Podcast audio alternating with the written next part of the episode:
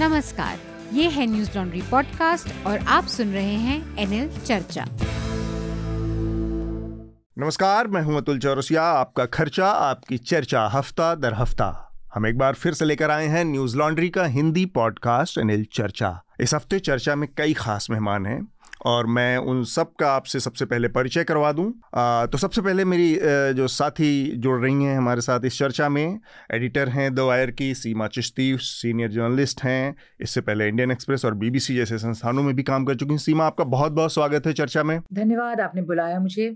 इसके अलावा हमारे साथ भोपाल से जुड़ रहे हैं सीनियर जर्नलिस्ट और लेखक हैं। फ़िलहाल फुल टाइम लेखक बन चुके हैं पीयूष बबेले और हाल ही में उनकी किताब आई है गांधी सियासत और सांप्रदायिकता। स्वागत है पीयूष आपका। थोड़ा सा हम किताब के बारे में आज बात करेंगे और साथ में हर बार की तरह फिर से स्मिता हमारे साथ है। स्मिता आपका भी स्वागत। बहुत शुक्रिया Atul and hello to everyone और स्टूडियो में आज मेरे साथ एक और साथी जुड़ रहे हैं हमारे न्यूज़ लॉन्ड्री के मेरे सहयोगी हैं विकास जांगला। विकास आपका भी बहुत बहुत स्वागत। जी धन्यवाद सर। तो जो विषय हैं जल्दी से मैं उनके बारे में इस हफ़्ते की जो सुर्खियाँ हैं उसको मैं आप लोगों के सामने रख देता हूँ।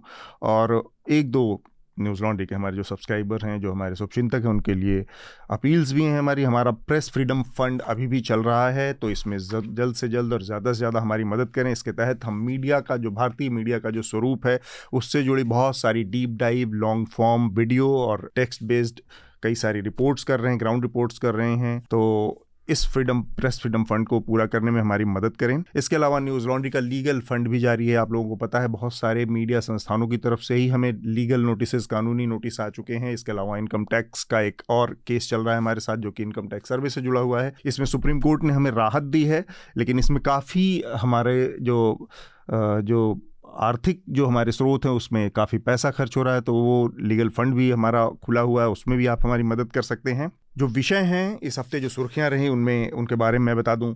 सरकार ने 2000 के नोटों को एक बार फिर से चलन से बाहर करने का फैसला किया है। इसमें आप लोगों को याद होगा 2016 में जब 1000 और 500 के नोटों को बंद किया गया था, उसी समय 500 के और 2000 के नए नोट भी शुरू करने की घोषणा हुई थी। तो 2000 के नोटों को अब सरकार धीरे धीरे चलन से बाहर कर रही है। अगले सितंबर के महीने तक इसको आप बदल सकते हैं, इसको जमा कर सकते हैं बैंकों से। और सरकार का कहना है कि चूँकि ये नोट बहुत ज़्यादा चलन में नहीं थे और इसका बड़ी संख्या में इस्तेमाल सिर्फ़ ब्लैक मनी होर्डिंग के लिए हो रहा था तो इसको चलन से बाहर किया जा रहा है। आरबीआई ने इस बाबत फैसला अपना एक नोटिस जारी किया था और इसके अलावा प्रधानमंत्री ने तीन देशों का दौरा किया है, जी सेवन समिट में शामिल होने के लिए वो जापान पहुँचे, इसके बाद पपुआ न्यूगनी और ऑस्ट्रेलिया के दौरे पर पहुँचे। तो इस दौरे के क्या महत्व हैं, क्या निहितार्थ हैं, इसके बारे में स्मिता बात करेंगी हमसे। इसके अलावा एक बड़ी जो क्राइसिस कंट्रोवर्सी कहें, एक विवाद शुरू हो गया है, जो भारत की नई संसद बनी है, उसके उद्घाटन को लेकर प्रधानमंत्री 28 मई को उसका उद्घाटन करने वाले हैं। और इसको लेकर अब विपक्ष का एक बड़ा हिस्सा, अमूमन अब तक कहा जा रहा है कि 20 से 21 पार्टियों ने इस उद्घाटन के जो समारोह है इसमें शामिल होने से मना कर दिया है। बहुत सारी पार्टियाँ ऐसी भी हैं जिन्होंने शामिल होने की हामी भरी है। तर्क ये है कि आ, सरकार का कस्टोडियन होने के नाते पहला आ, देश का पहला नागरिक होने के नाते इस समारोह में के उद्घाटन करने का अवसर राष्ट्रपति को दिया जाना चाहिए द्रौपदी मुर्मू को। एटलीस्ट उनको इस कार्यक्रम में सम्मान सहित बुलाना चाहिए था निमंत्रित करना चाहिए था। आप लोगों को याद होगा जब नई पार्लियामेंट की बिल्डिंग का आ, स्टोन लैंग सेरेमनी हो रही थी शिलान्यास हो रहा था उस समय भी उनको राष्ट्रपति जब रामनाथ कोविंद उस समय राष्ट्रपति थे उनको इस कार्यक्रम से दूर रखा गया था और प्रधानमंत्री ने शिलान्यास किया था। तो ये एक विवाद का विषय बन गया है क्या होना चाहिए एक लोकतंत्र में, एक स्वस्थ लोकतंत्र में प्रधानमंत्री की क्या भूमिका होती है? या इस तरह का कोई जो जो जो बिल्डिंग है या इस तरह का कोई स्मारक है जो कि राष्ट्र की संपत्ति के तौर पर जिसको देखा जाता है या राष्ट्रीय एक पहचान के तौर पर, उसके शुरुआत की क्या परंपरा हो सकती है? उसमें प्रधानमंत्री और राष्ट्रपति या प्रोटोकॉल क्या हो सकता है? उसके तमाम पहलुओं पर हम बात करेंगे। इसके अलावा जो पहलवान हैं हमारे जंतर मंतर पर पिछले एक महीने से ज़्यादा वक्त से धरना दे रहे हैं, पिछले दिनों उस धरने का एक महीने हो गया पूरा और इस एक महीने के मौके पर बड़ी संख्या में लोग जंतर मंतर से पर इकट्ठा हुए और वहाँ से इंडिया गेट तक उन्होंने कैंडल मार्च निकाला, बड़ी संख्या में वहाँ पर लोग इकट्ठा हुए और उन्होंने अपना विरोध दर्ज कराया। मेरे ख्याल से स्मिता, आप थी उस कार्यक्रम में कैसा लोगों का मूड था और क्या लोगों का नज़रिया है सरकार का जो रवैया अब तक सामने आया है पहलवानों के इस धरने को लेकर? अतुल उस दिन शाम में काफ़ी अच्छी खासी भीड़ नज़र आई थी इंडिया गेट पर जब मैं वहाँ पर मौजूद थी। हालाँकि धूल भरी आंधी जैसी स्थिति भी बनी थी, इसलिए शायद कार्यक्रम थोड़ा सा जल्दी उसे समाप्त कर दिया गया। लेकिन काफ़ी लोगों से बात की थी मैंने। इनफैक्ट कुछ रिपोर्ट्स मैं डाल भी रही हूँ अपने यूट्यूब स्टेशन में जर्नलिस्ट पर। वहाँ, देखिए, वैसे तो राजनीतिक दल के लोग भी थे, चंद्रशेखर आज़ाद हो या फिर राकेश टिकायत हो, किसान यूनियन के लोग भी मौजूद थे, लेकिन काफ़ी सारे आम लोग भी नज़र आए और बहुत सारी महिलाएँ आ रखी थी दूर दराज के गाँव से, इलाकों से जो बहुत गुस्से में थी, जो सवाल पूछ रही थी कि भाई ये किस तरह का बेटी बचाओ, बेटी पढ़ाओ का नारा है? क्योंकि अगर आपके घर में ये कुछ हुआ होता, क्या आप जो बेनिफिट ऑफ़ डाउट है, वो लगातार अक्यूज को देते? ब्रिजभूषण। सिंह आखिर क्या सिर्फ़ जातीय समीकरणों की वजह से उनको बचाया जा रहा है? और जिस तरीके से एक पूरी की पूरी एक फसाड प्ले आउट की जा रही है अब वो कह रहे हैं कि भाई हम नार्को टेस्ट हम करने को तैयार हैं खिलाड़ी भी तैयार हो जाए। खिलाड़ी कह रहे हैं कि सुप्रीम कोर्ट पैनल के तहत मॉनिटरिंग हो तब हो। प्रॉब्लम है कि इस सरकार के जितने भी मंत्री हैं जो एम्पथी होनी चाहिए। जी। कि आप जब महिलाएँ आपकी इलीट रेसलर्स हैं जिन्होंने अंतरराष्ट्रीय मंच पर आप लोगों को गर्वान्वित किया है तिरंगे को लहराया है, राष्ट्रीय गान बजने का जो है मौका मिला जब जब ये पोडियम पर पहुँचे।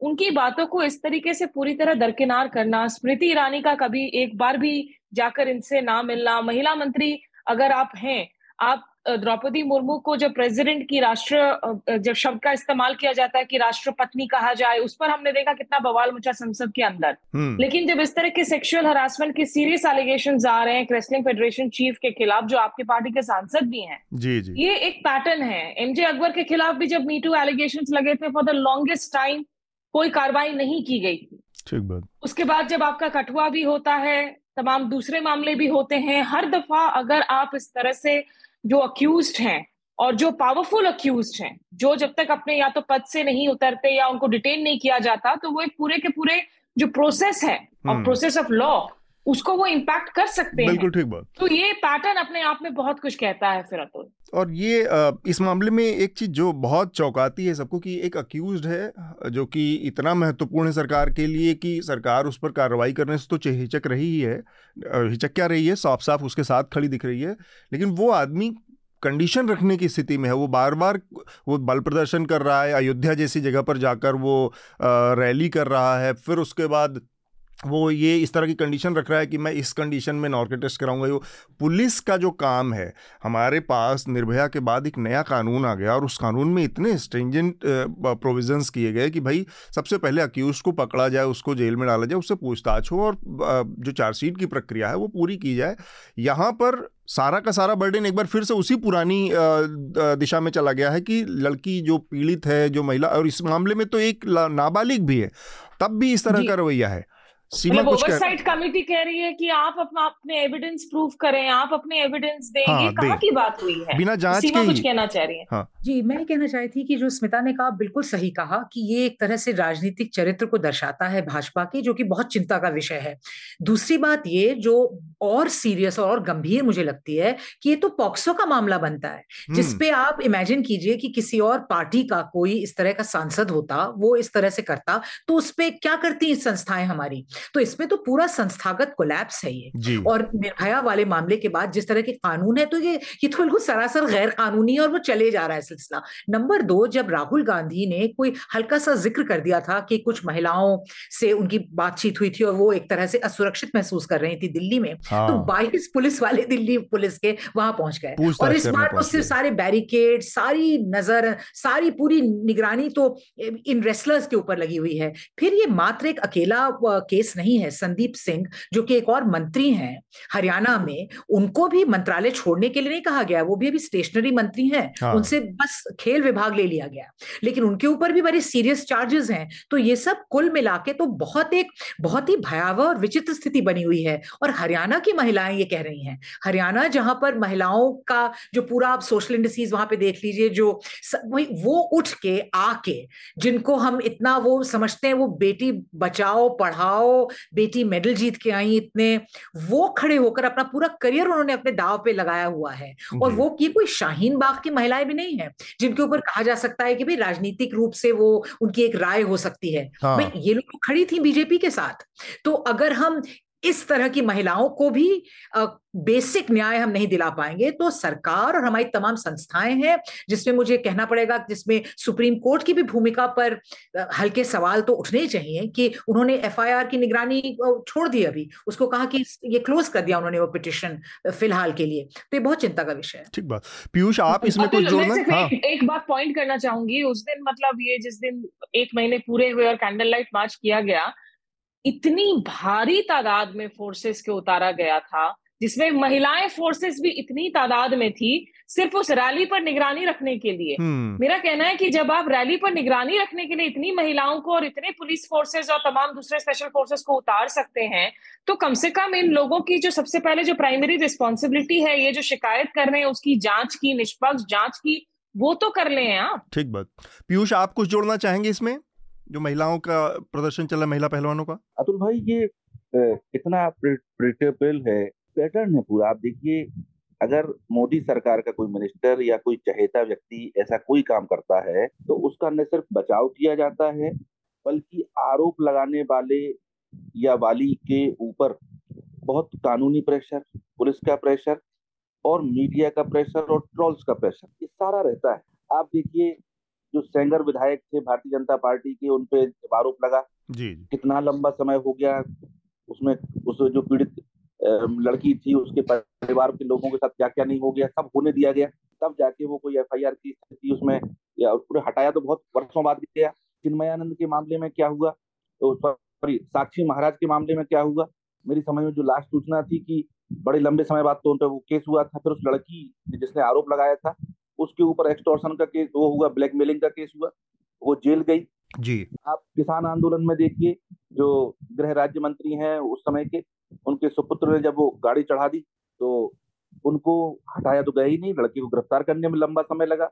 बीच में जमानत हो गई थी जो रोकनी पड़ी। तो या आप इधर दिल्ली में जो पूरे केस होते रहे हैं जब जब किसी ने कहा चाहे गोली मारो का नारा दिया हो या रामजादे और वो वाला अपशब्द बोला हो तो यहाँ तो ये तमगा हो गया है। अगर हम्म। आप हरासमेंट करते हो आप भ्रष्टाचार करते हो आप किसी अन्य तरह से उत्पीड़न करते हो तो आप इनके पोस्टर बॉय या पोस्टर गर्ल बन जाते हो और ये आपको बचाते हैं और इस चीज़ों को बहुत बुनियाद में जाना पड़ेगा कौन साहब हैं जो देश को चला रहे हैं ये वो साहब हैं जिनको जब वो मुख्यमंत्री थे तो उनके खुद के प्रधानमंत्री ने कहा था कि आप राजधर्म ने भाई जिसके जवाब में वो वीडियो उपलब्ध है कि कितने एरोगेंस से कह रहे हैं जहाँ साहब वही कर रहे हैं हम्म। आप दूसरा ध्यान कीजिए कि उसी समय सुप्रीम कोर्ट जिस व्यक्ति को नीरो कह चुका हो वर्षों पहले तो जब नीरो तो बंसी बजाएगी जब जब आग लगेगी। हम्म। तो अब हम बड़ी विचित्र बने ये बहुत सामान्य स्थितियाँ नहीं है। और देश में ऐसा माहौल बना है माहौल बना दिया गया है कि वो चुन के आ रहे हैं तो चुने हुए हैं। विकास तो आपने तो हाँ।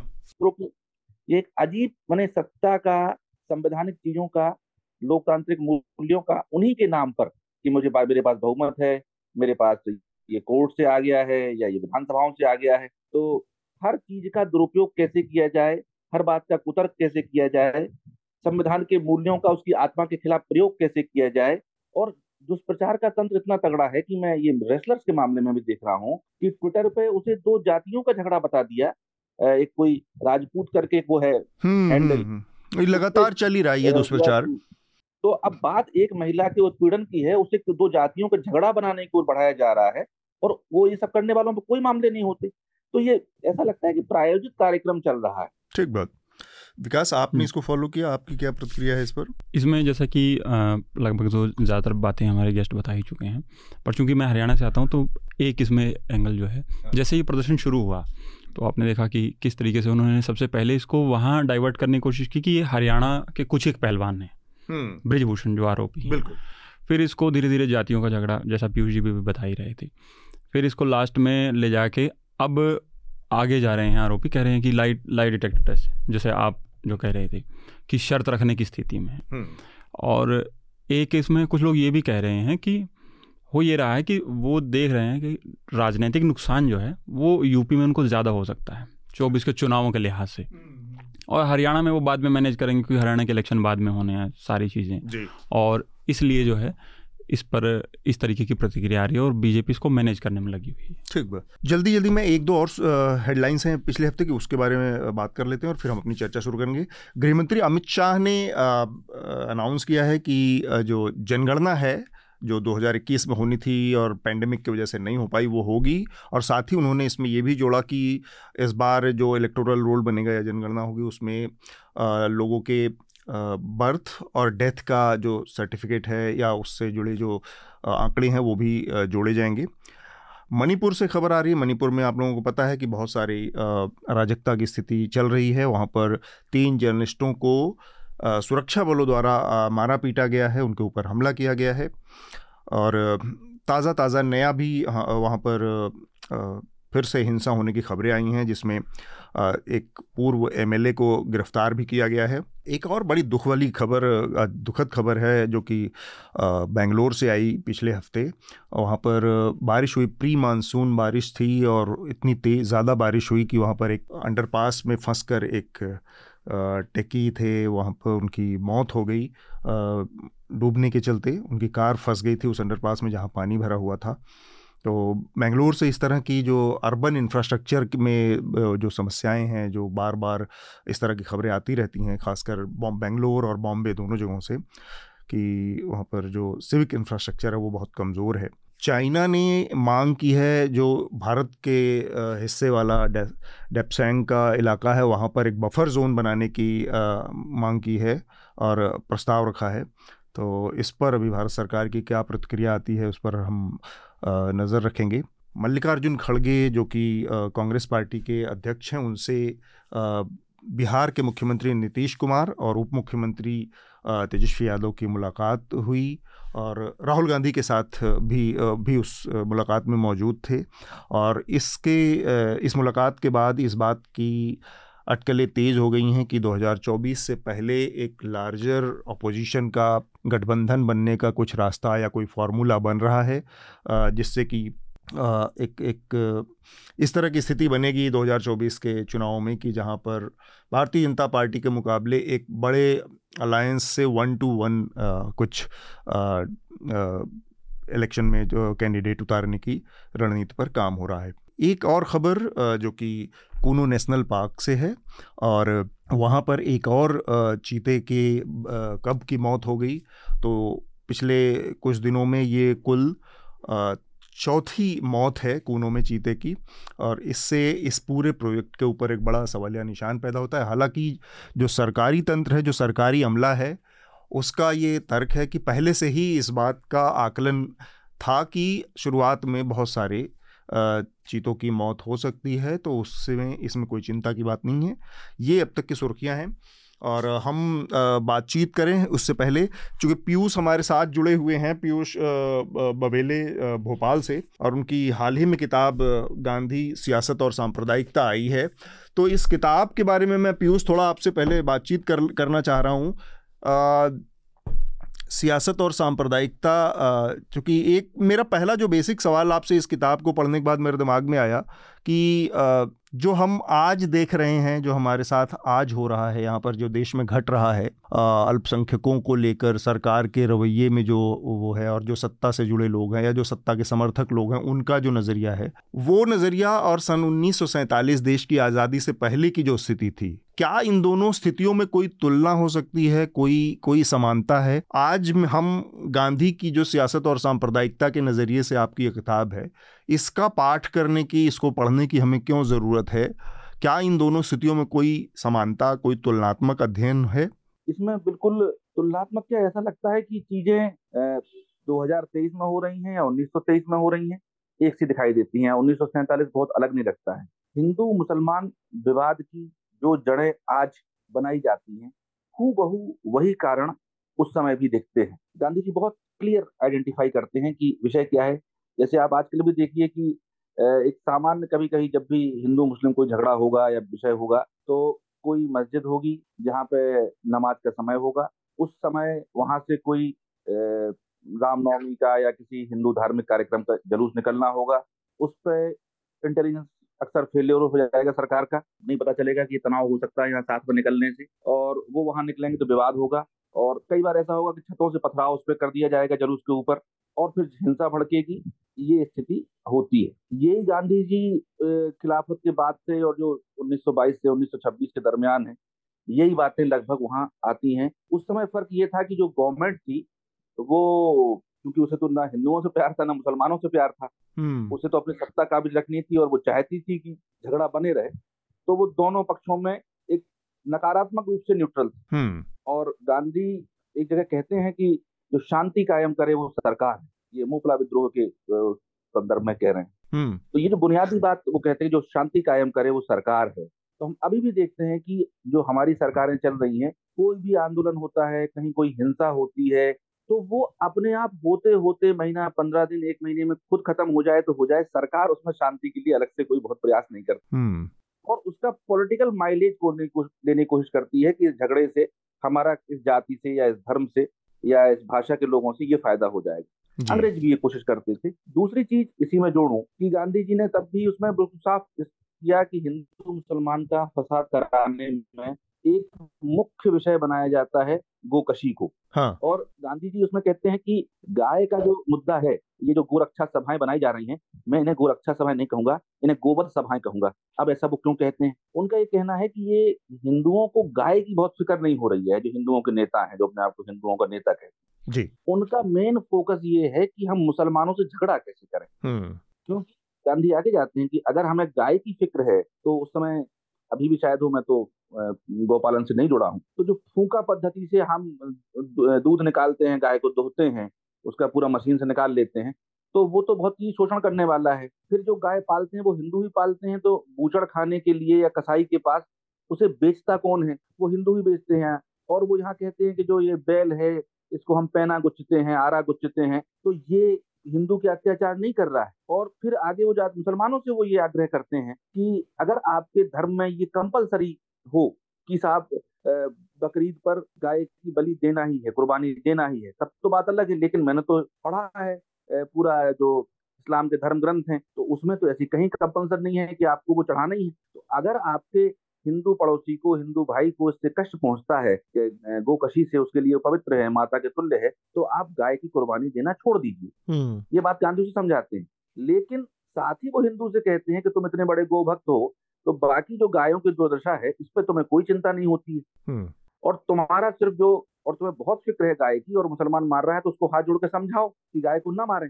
हम्म। और वो नहीं मानता है तो गाय की रक्षा में अहिंसक का कर्तव्य तो ये कि गाय की रक्षा करते हुए मर जाए। लेकिन उसके लिए अपने पड़ोसी का अपने भाई का हत्या करने की मैं गुनाह नहीं देता हूँ तो वो इजाज़त मैं नहीं देता हूँ। अब आज भी आप देखिए यही दो तीन विषय हैं कि मस्जिद के सामने से जलूस का निकलना त्योहारों पे झगड़े होना डीजे बजाने पे विवाद हो जाना और काउस लोटर को लेके बातें तो अब ये इतिहास में जो हम जा रहे हैं पुराना कि उस समय की लीडरशिप जो हिंदुस्तान को एक करना चाहती थी वो नेहरू हो वो गांधी हो पटेल हो मौलाना आज़ाद वो किस भाषा में अपने मुल्क के 35 करोड़ लोगों को एड्रेस करते थे ताकि हम शांति की ओर बढ़ सके हम्म। और आज हमारे देश की लीडरशिप क्या उस रास्ते को अपना रही है जिससे शांति बढ़े या वो लीडरशिप उन लोगों की भाषा को अपना रही है जिन्ना की और सावरकर की कि ये मतभेद और बढ़े। इस बात को समझने में पाठकों को आसानी होगी। बिल्कुल, ठीक बात। एक और सवाल आपसे, और उसके बाद हम फिर इस विषय से आगे बढ़ेंगे, वो ये कि जो 1935 का गवर्नमेंट ऑफ़ इंडिया एक्ट के बाद एक बड़ा मेजर शिफ्ट दिखता है, और खासकर 1937 के जो चुनाव हैं जो स्टेट असेंबलीज के उसमें, उसके नतीजों ने एक बड़ा असर डाला। भारत की जो राजनीति उसके बाद आकार ले रही थी, वो जो कि भयानक सांप्रदायिक राजनीति, चाहे मुस्लिम लीग की राजनीति रही, चाहे वो सावरकर की राजनीति रही। इन दोनों को आपने अपनी किताब में बहुत अच्छे से वो डाला है इसका वो किया है। पर मेरा सवाल एक ये है कि तब और अब में एक चीज़ जो जो अलग है, उसको थोड़ा सा अगर मैं गलत हूँ तो आप इसको सही कीजिए कि सांप्रदायिकता थी, हिंदू मुस्लिम की लड़ाई थी, लेकिन उस समय एक ये भी बड़ी अच्छी बात थी कि गांधी जैसा एक बड़ा नेता था जो कि उन दोनों को एक पेज पे लाकर, एक मंच पर लाकर और उनके बीच में कोई एक एक बीच का रास्ता निकाल सकता था। और साथ में जो सरकार का ज़िक्र आपने किया, वो सरकार नकारात्मक रूप से न्यूट्रल थी, लेकिन कम से कम वो किसी एक साइड में उस तरह से खड़ी नहीं थी। आज की राजनीति में इसे सांप्रदायिकता की बजाय हम इसका दूसरा वो कह सकते हैं जो कि बहुसंख्यकवाद इसके लिए ज़्यादा मुफीद शब्द है कि एक व्यक्ति या एक वर्ग या एक संप्रदाय का ज़ोर हर जगह है। वही सत्ता में है, वही संख्या में ज़्यादा है और वही अपनी बातों को थोप रही है। तो ये जो सांप्रदायिकता का प्रश्न पहले था और जो उस समय की लीडरशिप उस लिहाज से आज हम कहीं ज़्यादा बड़ी क्राइसिस वाली स्थिति में खड़े हैं, क्योंकि ना तो हमारे पास उस तरह की लीडरशिप है, ना केवल उसमें, चाहे भले निगेटिव ही सही जो सरकार थी, वो भी इसमें से एबसेंट है, बल्कि एक ही साइड जो कि इसमें मज़बूत और ताकतवर, वही साइड सत्ता में भी है। तो वो स्थिति जो बहुसंख्यकवाद का बहुत, जो ब्लैक साइड है, उससे हमारा सामना आज हो रहा है, जो कि उस समय की स्थिति शायद बहुत अलग है। ये थोड़ा सा मैं इस पर डिफर करूँगा कि पैंतीस और सैंतीस से निश्चित तौर पर डिफर है, लेकिन 15 अगस्त उन्नीस के बाद की स्थिति से बहुत फ़र्क नहीं है। इस रूप में नहीं है कि लीडरशिप का फ़र्क तो है कि भाई पंडित जवाहरलाल नेहरू प्रधानमंत्री हों और सरदार वल्लभ भाई पटेल गृह मंत्री हों, महात्मा गांधी भी देश में मौजूद हों तो वो तो एक निश्चित तौर पर था। लेकिन अगर मैं कलकत्ते के दंगों के प्रसंग पे आऊँ तो वो एक बड़ा ही स्पेशल केस है ये समझने के लिए कि प्रशासन और बहुसंख्यक का असर किस रूप में ज़्यादा होता है हम्म। जब छियालीस में दंगे होते हैं कलकत्ता में तो उसमें हिंदू ज़्यादा मारे जाते हैं क्योंकि प्रशासन सरकार मुस्लिम लीग की थी शहीद सोहरावर्दी उसके चीफ मिनिस्टर थे और कलकत्ते के पुलिस प्रशासन में ज़्यादातर जिम्मेदार पदों पर मुस्लिम लोग बैठे थे हम्म, हम्म। और जब सन सैतालीस में दोबारा वहाँ कत्लेआम होता है ये तय हो चुका था कि भारत का विभाजन होगा बंगाल का विभाजन होगा। तो ये तमाम अधिकारी जो कलकत्ते में तैनात थे मुस्लिम वो उनमें से ज़्यादातर प्रोमिनेंट लोग पूर्वी पाकिस्तान बांग्लादेश शिफ्ट हो गए थे और यहाँ हिंदू अधिकारी बन गए थे। उन अधिकारियों के बनने से अब ये चेंज होता है कि ज़्यादा संख्या में मुसलमान मारे जा रहे हैं। अब मैं ये कह क्यों रहा हूँ? क्योंकि अगर सिर्फ़ बहुसंख्यक बात का प्रश्न है तो कलकत्ता की आबादी में जो संतुलन छियालीस में होगा वही मोटा मोटी संतुलन सैतालीस में होगा। हम्म। आबादी की अकेली बात नहीं है। प्रोटेक्शन सबसे बड़ा जो ए, पावर जिसके पास है जिसके पास हिंसा करने की सबसे बड़ी ताकत है डेमोक्रेसी में वो स्टेट होती है। हम्म, बंदूक हम्म। उसके पास है और अधिकारी उसके पास है और संगठित रूप से उसके पास सत्ता होती है भीड़ असंगठित होती है। जी। तो वो पेट्रोनेज कैसे दे रही है इससे बहुत फ़र्क पड़ता है। जैसे विषयांतर लगेगा लेकिन इराक में यही तो था कि अल्पसंख्यक लोगों की सत्ता थी लंबे समय तक और वो डोमिनेट करते थे या भारत में ही हम कह लें उस जमाने में भी कि हिंदू और मुसलमान तो अल्पसंख्यक बहुसंख्यक हो गए लेकिन सबसे ज़्यादा अल्पसंख्यक तो अंग्रेज़ थे हम्म। लेकिन सत्ता उनके पास थी इसलिए उनका राज हम सब पे चलता था तो हम्म। सत्ता का होना इम्पोर्टेंट है तो सैतालीस के बाद गांधी की विचारधारा नेहरू की विचारधारा अपनी जगह है लेकिन एक बहुत बड़ा बड़ा तबका था जिसमें सांप्रदायिक विचारधारा पनप गई थी हिंदुओं में भी और मुसलमानों में भी वो किसी पार्टी में रहे। उससे ना इतफाक रखना बहुत कठिन है। ठीक बात। और आप उस समय के बहुत से फैसले देखें जो हमारी संसद संविधान सभा में होते हैं उसमें लगेगा कि देश का प्रधानमंत्री ना चाहते हुए उस फैसले को इसलिए स्वीकार कर रहा है कि चीज़ें बिखर ना जाए। हम्म। आज की जो स्थिति आ गई है सांप्रदायिकता की या ये दंगों की तो सरकार तो जो चीज़ें ज़िम्मेदारी सरकार की है वो विपक्ष के ऊपर डाल देती है। और जहाँ जैसे आज ही मैं एक खबर पढ़ी मैंने अखबार में थोड़ी दो मिनट पहले कि जिस मामले में मोहम्मद आज़म खान की विधायकी समाप्त की गई थी हेट स्पीच के मामले में आज वो उससे बरी हो गए। बरी हो गए। तो एक सिंपल सा परंपरा चली आ रही थी देश में कि जब तक सुप्रीम कोर्ट से ऐसे संवेदनशील मामलों में कोई फैसला नहीं आ जाएगा तब तक उसको हम दंड नहीं देंगे अन्य तरह के। हम्म। लेकिन यहाँ लोअर कोर्ट जिसके फैसले अक्सर बदलते ही हैं मैंने आतंकवादियों तक के मामले में बदल जाते हैं एक पॉलिटिशियन के मामले में चाहे वो आज़म खान हो और चाहे वो राहुल गांधी हम्म, हम्म। ये जो डेमोगोग आ गए हैं डेमोक्रेसी की जगह ये खतरनाक है। और एक वो आप तो पढ़ी है वो हाउ डेमोक्रेसी डाई कि तानाशाही के लिए जो बार बार अब दुनिया में बात कही जाने लगी है कि तानाशाही कोई वैसे नहीं आएगी संविधान खत्म कर दिया जाएगा इमरजेंसी लगा दी जाएगी सड़कों पर टैंक उतर जाएँगे फौज के बूट टप टप टप टप करते हुए चले ये कुछ नहीं होगा। संविधान रहेगा कोर्ट रहेगा पार्लियामेंट रहेगी विधायिका रहेगी सब अपनी अपनी जगह ज्यो के त्यों रहेंगी लेकिन उनमें से उनकी उनके सबके फ्यूज निकाल लिए जाएँगे और वो पपेट की तरह काम करने लगेंगी।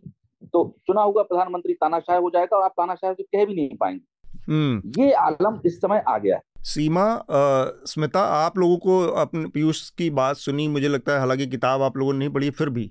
जो सांप्रदायिकता का प्रश्न है, उसको तो आप सब लोग देख ही रहे हैं, जो कम्युनलिज्म जिससे गुजर रहा है देश उसके इर्द गिर्द ये किताब है। तो कुछ पीयूष की बात से पीयूष के से आप लोगों के कुछ सवाल या कोई कमेंट मुझे लगता है कि जो दो बातें पीयूष ने कही जो बहुत महत्वपूर्ण है। एक तो वो कि बिल्कुल एक तरह से बुरा सा फ्लैशबैक सा चल रहा है कि सौ साल पहले जिस तरह की स्थिति थी उससे जो समानताएँ हैं अब और जो असमानताएँ हैं दोनों बहुत चिंता का विषय है। मतलब समाज में जिस तरह से जहर खोलने का एक प्रॉपर संस्थागत युग है एक प्रयास हो रहा हम्म, है हम्म। और उसका शायद इनको अंदाज़ा नहीं है कि वो चिंगारी जब फूटती है या जो होता है उसके बाद उस पर फिर कभी किसी का कंट्रोल नहीं रहता है। और भले ही उसमें किसी की राजनीतिक या आइडियोलॉजिकल जो उनके उद्देश्य है वो मीट हो जाए लेकिन उससे जो आम नागरिक है जो एक भारत का एक पूरा एक जो एक एक पूरा जो स्ट्रक्चर तय हुआ था जो भारत को एक एक्सेप्शन एक अपवाद बनाता है पूरे रीजन में। हम्म। और यूरोपियन यूनियन कोशिश कर रहा है इतनी लेकिन वो अपने तमाम देशों को एक साथ नहीं ला सकता है। लेकिन भारत के संविधान ने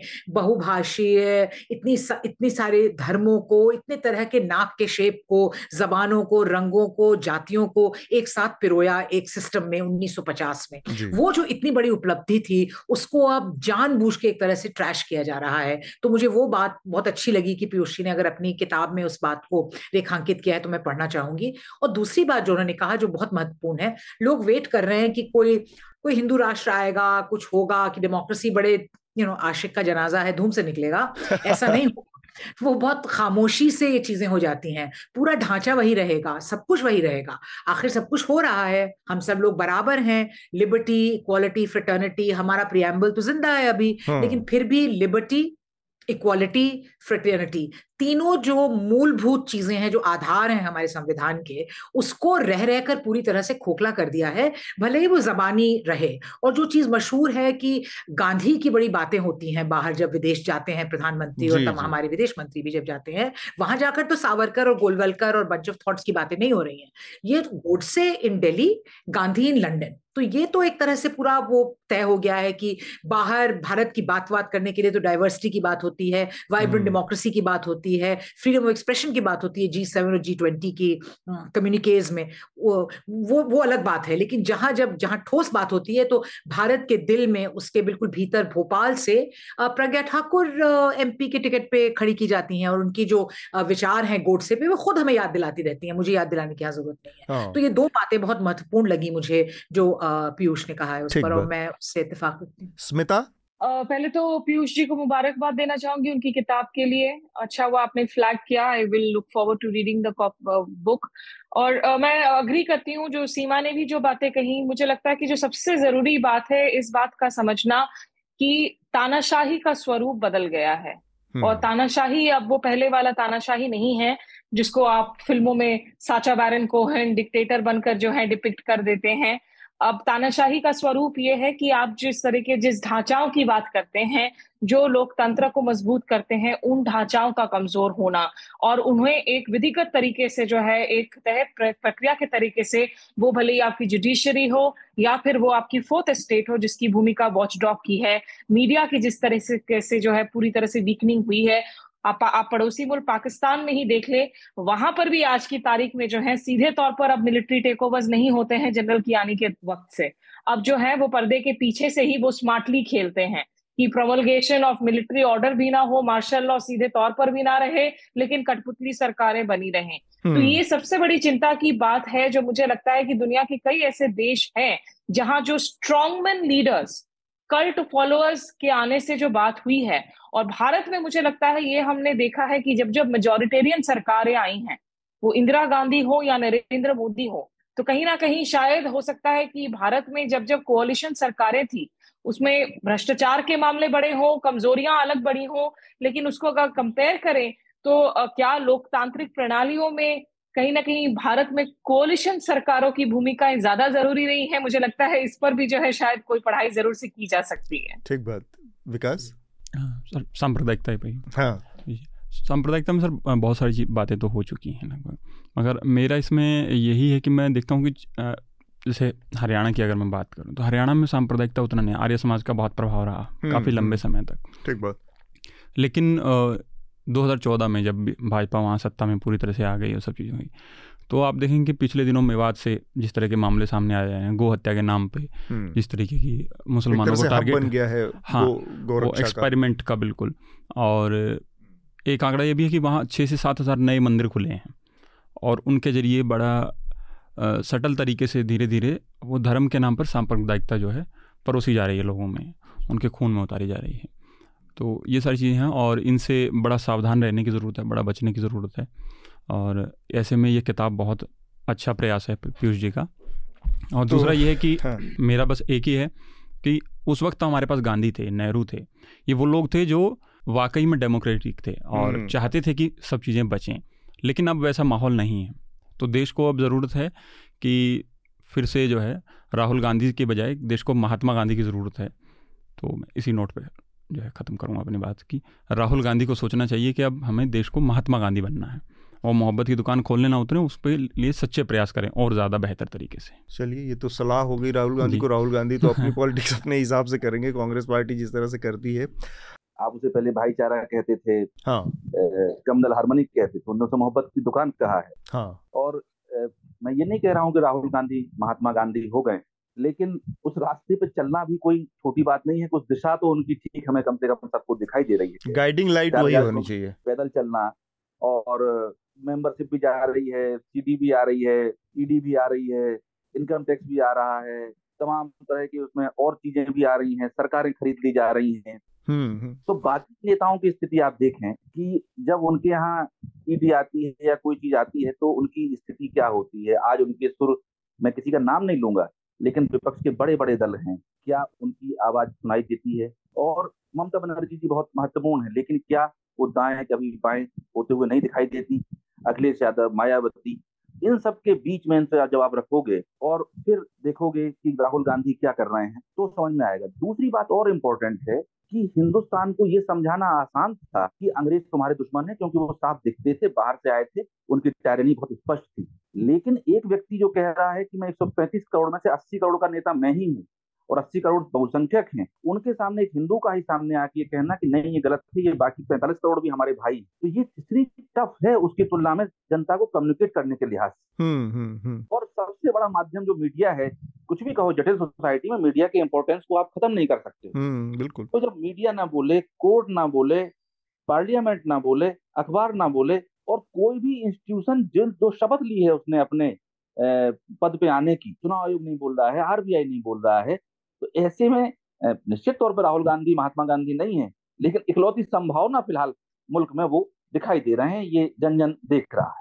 ठीक बात। हम अपनी छोटी सी बात जो बहुत ज़रूरी है कि हालाँकि विपक्ष पे इस तरह की नज़र रखना बहुत ज़रूरी है कि विपक्ष क्या कर रहा है लेकिन मुझे लगता है कि भारत के सामने एक बहुत बुनियादी क्राइसिस इस वक्त ये है कि यहाँ पे तो नागरिकों को सोचना पड़ेगा। हम्म, हम्म, क्योंकि कुल मिलाकर जैसा कि स्मिता ने कहा ये तो कल्ट पॉपुलिस्ट लीडर हैं। ये हम्म। कोई मुशर्रफ की तरह कोई बंदूक दागते हुए गेट फांदते हुए सैनिक तो नहीं उतरे हैं वहाँ पर। ये तो भाई संविधान के हिसाब से इलेक्ट होकर आ रहे हैं। चुन कर तो इसमें जो आप नागरिकों की हमारी ज़िम्मेदारी है कि अगर कोई आकर धर्म को अगर हिंदू को वो इंटरप्रेट करने की कोशिश कर रहा है कि गैर मुस्लिमवाद है हम्म, या अगर मैं मुसलमानों का विरोध करूँगा तभी मैं अच्छा हिंदू हूँ तो इसमें तो लोगों को सवाल पूछना पड़ेगा अपने जमीर से। तो मुझे लगता है कि भारत के लिए एक बहुत बड़ी और सीरियस क्राइसिस है। जब नागरिकों को भी हमें क्वेश्चन करना पड़ेगा। बिल्कुल, ठीक बात। तो मेरे ख्याल से इस किताब के ज़रिए ये सारी बहुत ज़रूरी बहसें शुरू होंगी और अभी तो हम इस पर इतनी ही बात कर रहे हैं पीयूष, लेकिन इस पर हमारी आपकी बातचीत होनी है, जो कि हम वीडियो पर करेंगे तो बहुत विस्तार से बात करेंगे। फ़िलहाल हम इस पॉडकास्ट में आगे बढ़ रहे हैं और जो कि अगला विषय है हमारा भारत की नई संसद का उद्घाटन होने वाला है 28 तारीख को और उसको लेकर एक बड़ा विवाद चल रहा है। तो मैं सबसे पहले सीमा, आपको इस बहस में लाना चाह रहा हूँ और स्मिता और पीयूष और बाकी लोग भी अपनी राय इस पर देंगे कि ये बात ठीक है कि राष्ट्रपति देश का प्रथम नागरिक होने के नाते और इस सरकार का कस्टोडियन होने के नाते उनको इस तरह की किसी बातचीत में, इसी तरह की किसी प्रक्रिया में बुलाना, उनको आमंत्रित करना और उनके पद के हिसाब से। पर ये चीज़ ट्रेडिशन का हिस्सा हो सकता है, परंपरा का हिस्सा हो सकता है और उसके हिसाब से इसका पालन किया जाए तो इसमें कोई बुराई नहीं, करना ही चाहिए किसी भी सरकार को। अगर आप डेमोक्रेटिक माइंडसेट के हैं, आपकी लोकतंत्र में आस्था है तो इन प्रक्रियाओं का पालन करना चाहिए। पर ये कंपल्सन नहीं है, ये कोई किताब में लिखी हुई लिखा हुआ सिद्धांत नहीं है कि नहीं आए राष्ट्रपति तो ये पूरी तरह से गलत है या इस, सिर्फ़ इस वजह से अब इस संसद भवन के उद्घाटन का बहिष्कार कर दिया जाए। तो आपको लगता है कि कहीं ना कहीं इसमें विपक्ष थोड़ा अतिरेकी हो रहा है या फिर सरकार की बात करें तो नरेंद्र मोदी ने लगातार इस तरह की चीज़ें दिखाई हैं, जब ये लगता है कि वो इकलौता एकला चलो टाइप भूमिका में रहते हैं, अपने फैसले खुद ले लेना और उसमें सामूहिक या सर्वदलीय प्रक्रियाओं को शामिल नहीं करना, चाहे वो नोटबंदी जैसा फैसला हो, चाहे वो वो किसी कभी भी विपक्ष को साथ लेकर चलने में यकीन नहीं रखते, चाहे वो कृषि कानूनों का मसला हो, किसी भी तरह। तो और चाहे ये पार्लियामेंट का जब शिलान्यास हो रहा था, तब भी उन्होंने एक तरफा चलते हुए और उसका जाके उसका समारोह अटेंड किया था। उस वक्त भी राष्ट्रपति को नहीं पूछा गया था। तो ये ट्रेडिशन एक चीज़ है और एक होती है कि इसको कंपलसन बनाना ये कानूनी तौर पर उसको ज़रूरी करना। इन दोनों चीज़ों में आज फंसा हुआ है जब आ, मामला ये तब आप विपक्ष के रवैये को कैसे देख रही हैं? इसमें मैं तीन बातें कहना चाहूँगी। एक बहुत सतही तौर पर लेकिन ज़रूरी है वो समझना कि एकला चलो नहीं एकला फ़ोटो। हाँ. की रणनीति है। तो सिर्फ़ विपक्ष को तो दूर की बात रखना है। तो खुद अपने मंत्रिमंडल में, अपने सिक्योरिटी गार्ड्स को नहीं लाना चाहते हैं फ़ोटोज़ में। तो उससे तो कई और चीज़ें उससे एक तरह से कैप्चर होती हैं। जिस तरह से रणनीति बनती है, जिस तरह की पॉलिटिक्स इस वक्त देश में हो रही है। वो रही एक रिलेटिवली हल्की बात। दूसरी बात यहाँ पर महज परंपरा या इज़्ज़त बख्शने की बात नहीं है। मैं पॉइंट आउट करना चाहूँगी कि संविधान में जो कल्पना की गई है संसद की उसको संसद को प्रोरोग कौन करता है? उसको कॉल कौन करता है? उसको तो राष्ट्रपति करता है हम्म, और प्रोरोग करता है। तो राष्ट्रपति संसद से न सिर्फ़ मर्यादा ट्रेडिशन जो कि आजकल बहुत ज़रूरी हो गए हैं सब शब्द शब्दों का इस्तेमाल इसको करना वो सिर्फ़ एक वो नहीं है उसका संस्थागत और उसका संवैधानिक एक पूरा कनेक्ट है और जान के वो किया गया है। President hmm. जो कि supreme commander of the armed forces हैं उनको ये हक दिया गया है कि वो प्रोरोग करें और उसको कॉल करें पार्लियामेंट के सेशन को। प्रेसिडेंट का अभिभाषण होता है जब संसद का नया सत्र शुरू होता है। प्रधानमंत्री एक एमपी है महज वो फ़र्स्ट अमंग इक्वल्स वो एग्जीक्यूटिव है। एग्जीक्यूटिव जो है जो सरकार है वो विधायिका और संसद से बिल्कुल अलग बानी गई है। इनका सेपरेशन इनका अलग होना बहुत ज़रूरी है। किसी भी डेमोक्रेसी एक मॉडर्न आधुनिक लोकतंत्र को स्थायी रूप से, सुचारू रूप से, ठीक तरह से और खास तौर पे इतने प्लूरल देश में चला के, बना के रखना, वो बैलेंस आपका जॉब डिस्क्रिप्शन है। मतलब वो करना बहुत ज़रूरी है। एक तो ये बात हो गई। तो ये सिर्फ़ परंपरा की बात नहीं है। इससे इसमें ये एक संस्थागत, एक एक संवैधानिक बात है। नंबर दो इसका एक कॉन्टेक्स्ट है। आपको याद है कि पूजा करने आ, आ, मिस्टर मोदी चले गए थे ऊपर और जब वो चार हमारे सत्यमेव जयते वाले लवली जो स्तूपा के जो शेर हैं उसमें हाँ। बहुत बवाल हुआ था उस पर कि उनकी शक्ल अजीब सी हो गई है और दांत उनके अजीब से हो गए हैं खूंखार से लग रहे हैं वो अच्छे नहीं लग रहे हैं वगैरह। तब भी अकेले बैठे थे। महज एक धर्म की वहाँ पूजा हुई थी। ओंकार बिरला और पुजारी भी जो बुलाए गए थे वो साइड रोल में थे। सिर्फ़ एक वो हो रहा था। उससे क्या आपने वो दिया? कि आप बिल्कुल ऊपर पहुँच गए हैं वहाँ पर और आप खुद पूजा कंडक्ट कर रहे हैं उसमें हम्म। उससे आप किस किस तरह के मैसेजेस दे रहे थे अगर आप इस तरह के मैसेज दे रहे हैं कि सिर्फ़ आप हैं और आप एक तरह से मोनार्क और आप एक तरह से चक्रवर्तिन हैं आपने हम्म। घोड़े दौड़ा रखे हैं इधर उधर। तो इसका तो फिर उसी तरह का रिस्पॉन्स होगा। संसद को तो ये शोभा देता था संसद का जो इनोग्रेशन है कि आप सबको साथ लेके चलें। भले पहली बात तो उस पर किसी भी तरह की पूजा अर्चना क्यों की जाए वो क्वेश्चनेबल है बहरहाल। क्योंकि हम सब धर्मों को साथ लेके चलते हैं। तो जिस प्रकार हम लोग तीस जनवरी को गांधी की हत्या के समय पे सत्ताईस धर्मों के लोग आके थोड़ा बहुत अपना मंत्र चाप करते हैं उनको एक हम्म। उनकी एक बिलोंगिंग तय होती है। वो एक तरह से शामिल होते हैं पूरे भारत भारत के प्रोजेक्ट में गांधी के आइडियाज़ में जैसे वो होते हैं, उस तरह का आप कुछ सर्वधर्म कराते भारत जब गठित हुआ या बना तो उसकी कल्पना ये नहीं थी कि सब लोग आके एक तरह की एक प्रकार की हम तीनों चारों रंगों को जो हमारे ट्राइकलर में है वो चार रंग है वैसे उसमें नीला भी अगर देखा जाए चक्र का कि हम उसमें अपने सबको खो देंगे। नहीं उसमें कि हम एक रंग बन जाएँगे। वो तो सब लोग अपनी विविधताओं को लेकर आके आए थे क्योंकि इससे हमको जस्टिस मिलेगी हमें लिबर्टी इक्वालिटी फ्रटर्निटी अपने पूरे पोटेंशियल को फुलफिल करने की हर तरह से एक वो हमारा ज्वाइंट प्रोजेक्ट था। ये तो गोल पोस्ट ही बदल दिया गया है। हम्म ठीक बात। स्मिता ये जो पूरी बहस है इसमें आ, सरकार का जो रवैया है विपक्ष का जो रवैया है आपकी पहली प्रतिक्रिया?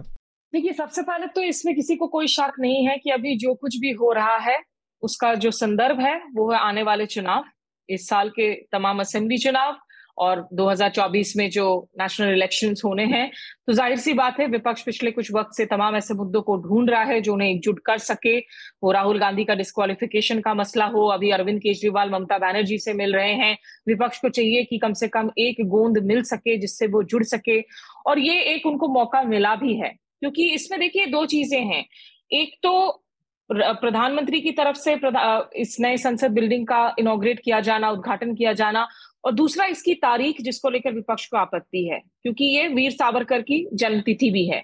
तो उस दिन इसकी इनोग्रेशन के लिए उसके अपने नुआंसेस हैं मैसेजेस हैं, जिससे ज़ाहिर सी बात है काफ़ी सारे लोगों को उनकी आपत्ति भी है। अब ये बहुत अनफॉर्चुनेट है, जो कुछ भी हो रहा है अतुल और अनफॉर्चुनेट इसलिए भी है क्योंकि ये दर्शाता है कि किस तरह से ये जो खाई है विपक्ष और सत्ता पक्ष के बीच के, रिश्तों की, और उनके बीच जो भरोसे की कमी है वो कितनी ज़्यादा आज बढ़ चुकी है और इसके पीछे कई वजह भी रही हैं। आपने कृषि कानून का ज़िक्र किया। कृषि कानून को एक ऐसे वक्त में पारित किया गया था जब देश लॉकडाउन और कोविड से जूझ रहा था। तब आपने हड़बड़ाहट में पारित किया।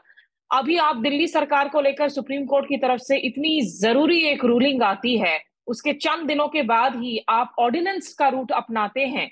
उस सुप्रीम कोर्ट के रूलिंग को पलटने के लिए कि नहीं दिल्ली सरकार पर लगाम लगाना ज़रूरी है जो चुनी हुई सरकार है केजरीवाल की तो यहाँ पर या तो फिर आप चुनाव ही ना करवाए जब आपने तय रखा है कि आपको अपने ही जो है हम्म, हम्म। तमाम लोगों को बिठाना है बाबूशाही को कंट्रोल करके रखना है पार्लियामेंट के अंदर देखिए जो प्रणाली होती है स्क्रूटिनी की स्टैंडिंग कमिटीज सिलेक्ट कमिटीज पिछले कुछ सालों में लगातार ये पूरी की पूरी प्रक्रिया इतनी कमज़ोर कमज़ोर हो गई है कि आजकल चूँकि लोकसभा में आपके पास बहुमत है आप ज़्यादातर जो है आप ऑर्डिनेंसेस ले आ जाते हैं आप बिल्स को लाकर कानून का अमली जमा पहना देते हैं लेकिन जो कंसल्टेशन की प्रोसेस है हम्म। एक लोकतंत्र में भले ही विपक्ष के पास आपसे कम आंकड़े हो लेकिन विपक्ष की एक अहम भूमिका है उसको अगर आप बार बार इस तरीके से बुलडोज करते रहेंगे तो ये जो एक के बाद एक संसद के सत्र चल नहीं पा रहे हैं टैक्स पेयर्स की पैसे पूरी तरह से बर्बाद हो रहे हैं कोई कॉन्क्रीट आउटकम्स कभी नहीं निकल रहा है पिछले काफ़ी सारे सेशंस के साथ में। एक total trust of communication and dialogue जो देखने को मिल रहा है दुनिया के सबसे बड़े लोकतंत्र में, ये सबसे अफसोसनाक बात है और इसके लिए बहुत ज़रूरी है कि ये हाफ़ हार्टेड न्योता विपक्ष को देने की जगह सरकार सही मायनों में जो है उनके साथ बैठकर बातचीत करे और विपक्ष भी सोचे, क्योंकि at the end of the day भले ही आपकी जो भी आपत्तियाँ रही हो, जब एक नई संसद भवन का उद्घाटन हो रहा है ये एक ऐतिहासिक क्षण ज़रूर है हम्म। और अगर इसमें विपक्ष शामिल नहीं होती है तो ये काला धब्बा के तौर पर निश्चित रूप से देखा जाएगा तो इसलिए दोनों ओर से कैसे डायलॉग स्थापित करे ये वो मोमेंट्स है जब मुझे लगता है जब वो पुराने इरा के वो नेताओं की हम बात करते थे ना वो भले ही वाजपेयी का दौर हो तमाम ऐसे नेता हो प्रमोद महाजन हो सुषमा स्वराज हो जो सत्ता पक्ष विपक्ष के बीच की दूरियों को पाट सकते थे। जिनके connection across the party line हुआ करते बिल्कुल। इन इन नेताओं की जो कमी भी जो है ना वो दिनों दिन बहुत ज़्यादा खलती जा रही है। हम्म, तो इसमें एक चीज़ पीयूष इसको थोड़ा सा मैं आगे इस बातचीत को ले जाना चाह रहा था। एक तो इसमें एक और बात कही जाती है बार बार जो कि जैसे सुप्रीम कोर्ट का अभी जो फैसला आया था दिल्ली सरकार के मामले में कि आप चुनी हुई सरकार के जो अधिकार हैं, उसको इस तरह से खारिज नहीं कर सकते, उसको सुपरसीड नहीं कर सकते हैं। उसका रास्ता निकाला इन लोगों ने कि एक ऑर्डिनेंस लेके आए। चुनी हुई सरकार के नाते ज़ाहिर सी बात है मतलब first among equal prime minister हो सकता है, लेकिन प्राइम मिनिस्टर नो डाउट इस देश के लोगों के जो चुनी हुई भावना है, उसका प्रतिनिधित्व करते हैं। तो क्या सिर्फ़ इस तर्क के आधार पर प्रधानमंत्री का नई संसद भवन का उद्घाटन करना जायज़ ठहराया जा सकता है पीयूष मैं ये कह रहा था कि अगर ये विपक्ष विरोध नहीं करता बहिष्कार नहीं करता जी तो प्रधानमंत्री को मज़ा ही नहीं आता उनकी हाँ। तो उन्होंने एक आदत डेवलप कर ली है शुरू से हम्म। कि आ, मैं उस पर जाऊँगा हम्म। मैं लेकिन अब दूसरी बात मैं कह रहा हूँ कि जब हम्म। राम मंदिर के शिलान्यास में राष्ट्रपति को बुलाया जा सकता है लेकिन पार्लियामेंट के उद्घाटन में नहीं है शिलान्यास में नहीं बुलाया जा सकता है ये सुपर एरोगेंसी की स्थितियाँ हैं। हम्म। और अब हम आज पार्लियामेंट के बारे में बात कर रहे हैं। चार दिन पहले हम या अभी थोड़ी देर पहले हमने ये रेसलर्स के बारे में बात की। जी उसके जी। पहले हमने किसान आंदोलन के बारे में बात की। हम अन्य अन्य चीज़ों पर बात करते हैं। या तो किसानों को कुचल दिया गया था तब उसके बारे में बात की। हम बात कर सकते हैं लेकिन अब बात यहाँ आ गई है कि इन्हें यही करना है और इन्हें किसी की बात नहीं सुननी है। कोई परंपरा का या उसका कोई मतलब नहीं है वो उनकी स्टाइल है। देश के सामने जिसे भी चिंता है इन बातों की अगर चिंता है तो उसे सिर्फ़ सत्ता परिवर्तन के बारे में सोचना पड़ेगा। रवैया परिवर्तन होना तो संभव नहीं है अब नौ साल कम से कम हो गए हैं। और चूँकि मैं आरएसएस को भी बहुत क्लोज से जानता हूँ छोटे से देख रहा हूँ तो वहाँ कान होते ही नहीं केवल मुँह है। वहाँ सिर्फ़ मुँह होता है और आप बस कैसेट बचती जाएगी बचती जाएगी। और जो किसी भी फासिस्ट के बारे में होता है कोई उसकी विचारधारा भी नहीं होती। सत्ता पाना ही उसकी एकमात्र विचारधारा होती है। हम्म। ये वही सब कार्यक्रम चल रहा है। दूसरा ये कि अगर ये विरोध ना हो विरोध पे मैं वापस इसलिए लौट रहा हूँ हम्म, हम्म। कि अगर ये विरोध ना हो तो फिर आप क्या चर्चा करेंगे मोदी जी और क्या करेगी भाजपा? उन्हें सिर्फ़ पॉजिटिव बातें करने की उन्हें आदत नहीं है उनकी ट्रेनिंग ही नहीं। उन्हें विरोध करने की ट्रेनिंग है तो उन्हें हमेशा एक पंचिंग बैग चाहिए। हाँ पूरी तो राजनीति एक नकारात्मक उस पर आधारित है। सोच पे। हाँ तो वो जैसे हम विपक्ष कहते हैं विपक्ष को नहीं बुलाए। विपक्ष में कौन लोग होते हैं? विपक्ष में क्या हारा हुआ व्यक्ति होता है? क्या रिजेक्टेड रिजेक्टेड व्यक्ति होता है? जो भी सांसद है चाहे वो लोकसभा का हो चाहे वो राज्यसभा का हो उसे जनता ने उस संसदीय क्षेत्र में जिता के भेजा है। वो व्यक्ति उस लोकसभा सीट का जीता के बहुमत का प्रतिनिधित्व कर रहा है। हम्म। तो अगर ये 200 सांसद जितने भी सांसद नहीं जा रहे हैं तो ये हिंदुस्तान की उतने जनता के चुने हुए जीते हुए प्रतिनिधि वहाँ नहीं जा रहे हैं। तो संसदीय लोकतंत्र में आप मान लीजिए कि देश की 40 परसेंट जनता वहाँ नहीं जा रही है टेक्निकली ये अच्छा। परसेप्शन ही गलत है कि विपक्ष है वो सब जीते हुए लोग हैं और इनका जो और डेमोक्रेसी की बुनियादी परिभाषा में संवाद संवाद उसकी आत्मा है उसकी स्ट्रक्चर राष्ट्रपति शासन हो सकता है प्रधानमंत्री शासन हो सकता है अन्य तरीके भी होते हैं। और अतीत में कई राजा भी हुए हैं जो डेमोक्रेटिक हुए हैं। हम्म हम्म। तो जो सबकी सुन के सलाह से मशवरे से रामायण में राम के यहाँ भी दरबार होता था मंत्री बैठते थे अपना परामर्श देते थे कई लोग उनकी बात को काउंटर करते थे उनको भी वो सुनते थे। वाल्मीकि रामायण में सब प्रसंग उपलब्ध हैं। हम्म।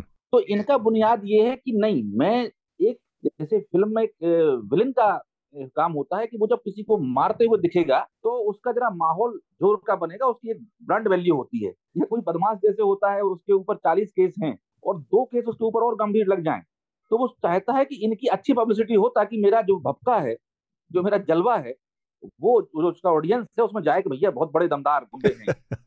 तो मैं इनका भी ये है दो लाख और लगाएँ।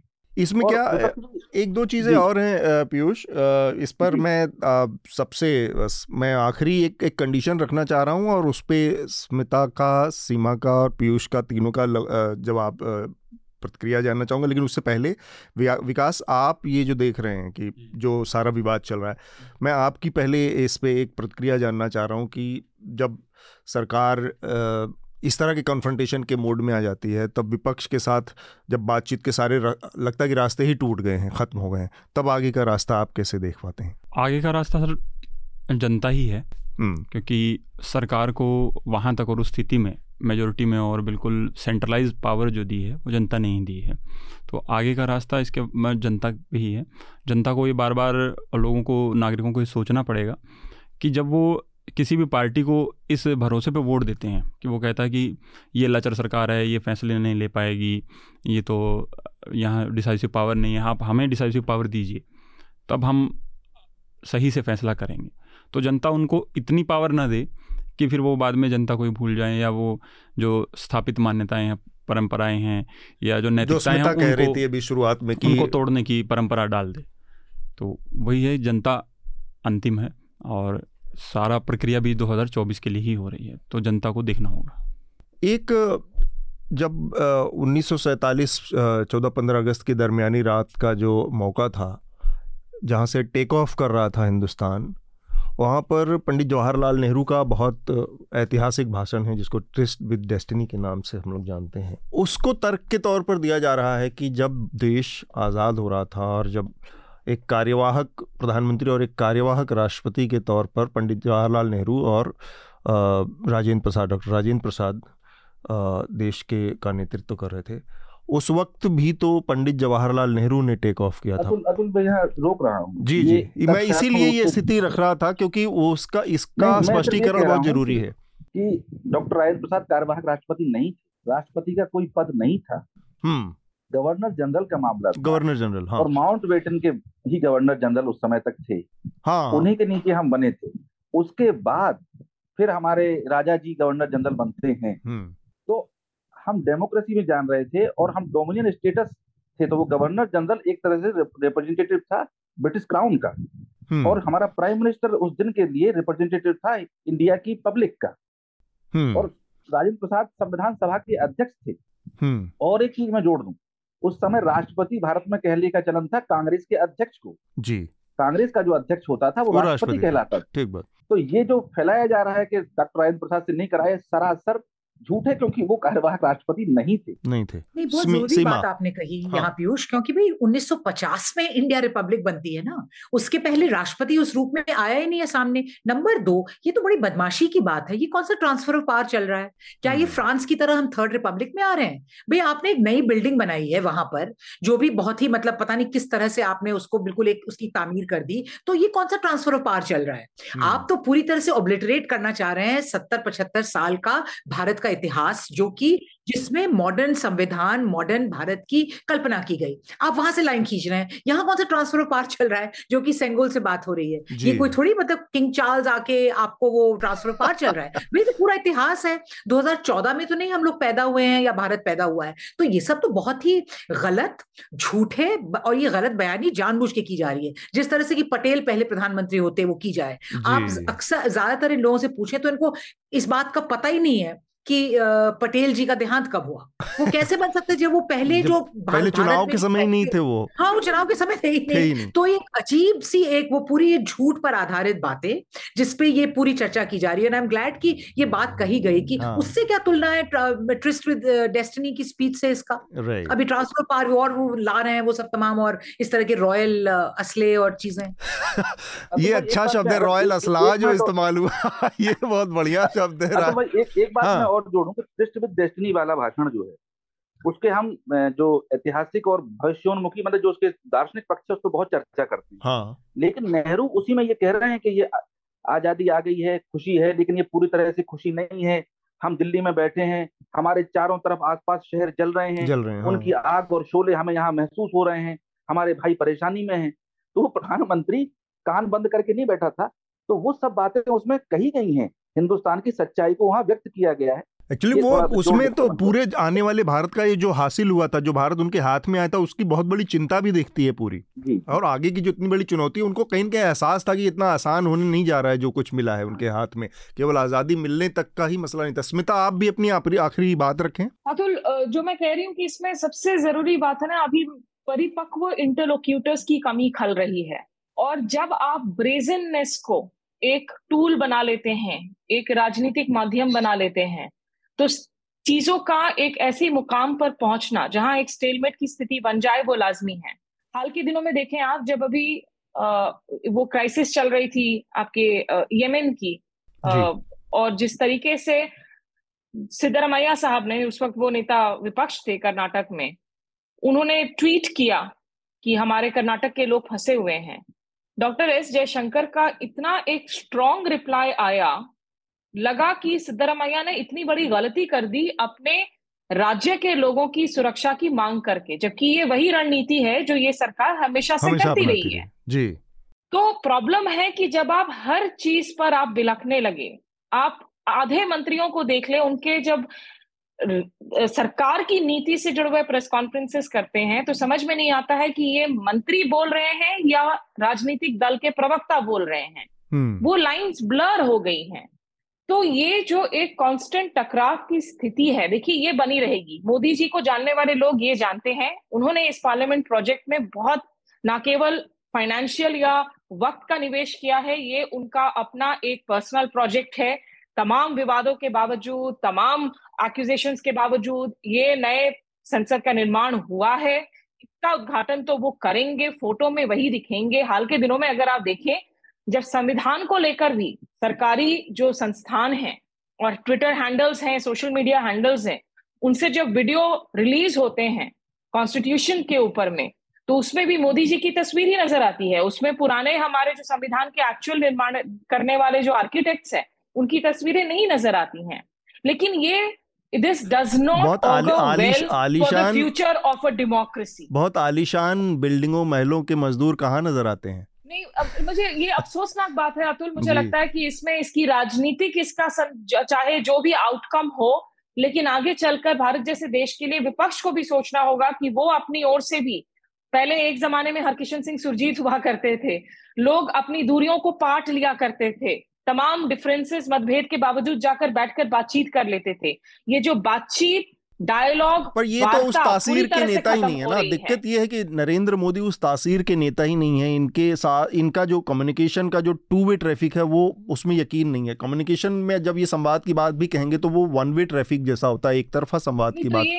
इसलिए वो दिक्कत को आप कैसे जो है आप इसमें विपक्ष को जोड़े। और विपक्ष को भी मुझे लगता है कि इसमें देखिए सिर्फ़ और सिर्फ़ 2024 के चुनावों की वजह से मैं समझ पा रही हूँ कि विपक्ष को इस वक्त अपना विपक्ष का काम है अपोज करना हम्म। लेकिन पूरी तरीके से एक टकराव की स्थिति बनी रहे और संसद का उद्घाटन होता है उसके अंदर विपक्ष ना हो देखिए इस तरह की तस्वीरें ना हमारे नेबरहुड से आती हैं मॉलडीव हम्म। से आ सकती हैं बांग्लादेश से आ सकती है लेकिन इस तरह की तस्वीर अगर भारत के संदर्भ में अंतर्राष्ट्रीय प्रेस में जाती है तो निश्चित रूप से मुझे लगता है ये हम सबके लिए बहुत शर्मनाक मसला होना चाहिए और इस पर बातचीत की सख्त ज़रूरत है इस वक्त दोनों ओर से। जो ये जो साउथ एशिया सब कॉन्टिनेंट में जो भारत की स्थिति रही है मज़बूत इस पूरे वो उस वजह से भी ये तस्वीर बहुत शर्मनाक है कि वहाँ उस पूरी पोजीशन को डाइल्यूट करता है। सीमा आपको जोड़ना चाहें फिर इसके बाद में इस पर आते छोटी सी बात कर एक, एक, एक डायरी को आइटम आया है कि भाई अब प्रधानमंत्री अब एडिटर्स से बातचीत करेंगे। वो एडिटर्स को बुलाएँगे कुछ चुनिंदा चुने हुए एडिटर्स वगैरह को उनसे बातचीत होगी। लेकिन उसमें ये है कि प्रधानमंत्री सवाल पूछेंगे एडिटर्स से। उसमें ये तो हाँ, जी, मतलब हम नौ साल से इंतज़ार कर रहे थे कि प्रधानमंत्री सवालों का जवाब देंगे और वो खुद ही सवाल करेंगे नौ साल करेंगे आपसे कि आपकी मतलब आपकी क्या राय है पॉलिसी और कैसे और आगे बढ़ सके बीजेपी और सरकार। तो वो जो एक संवाद का तो एक बेसिस होता है। तो मुझे लगता है कि अगर इसमें विपक्ष ये प्रिटेंड करेगा कि बिज़नेस एज यूजुअल है और बिल्कुल मुझे लगता है वो वक्त अब जा चुका है। ये उस हम्म। तरह की बिज़नेस एज यूजुअल वाली स्थिति नहीं है कि उसमें संवाद हो सके और वो वो तो चाहेंगे कि सब लोग काबिज हों और सब लोग दूसरी या तीसरी कतार में बैठे रहें और मोदी जी अकेले इसका इनोग्रेट करें। तो मुझे नहीं लगता कि संवाद स्मिता हालाँकि अच्छी बात है अगर हो लेकिन मुझे नहीं लगता I think that bridge has been crossed इसमें बस एक चीज़ मैं आखिरी में जोड़ना चाह रहा हूँ वो ये कि बीते कुछ दिनों में हाँ जी। जी जी। एक बस रेफरेंस मुझे गांधी जी का याद आ रहा है और हाँ. बड़ा मौजूद है कि हिंद स्वराज में गांधी ने लिखा कि जब कांग्रेस की स्थापना की गई तो ओ ह्यूम ने जो बेसिक बात कही थी वो ये कही थी कि जनता अत्याचार से और शोषण से बहुत परेशान हो जाती है लेकिन वो अंततः उससे एडजस्ट करने लगती है हम्म। तो मैं जो कांग्रेस बना रहा हूँ इसका काम है लोगों के अंदर बेचैनी पैदा करना। कि वो जाने कि हमारे साथ अन्याय हो रहा है उसको बेचैन हो और उसके खिलाफ खड़े हो। हम्म। ये बुनियादी बात के साथ कांग्रेस बनी थी। इसी के साथ कांग्रेस माने देश के लोगों की संस्था और हम्म। उसने लड़ाई लड़ी। जी। ये बुनियादी बात अभी विपक्ष की ज़िम्मेदारी है कि वो जनता में कम्युनिकेट करे कि तुम्हारा शोषण हो रहा है और इसको तुम्हें बदलाव चाहिए। तो बदलाव वहाँ से होना है वरना सरकार तो वही करेगी जो वो कर रही। ठीक बात।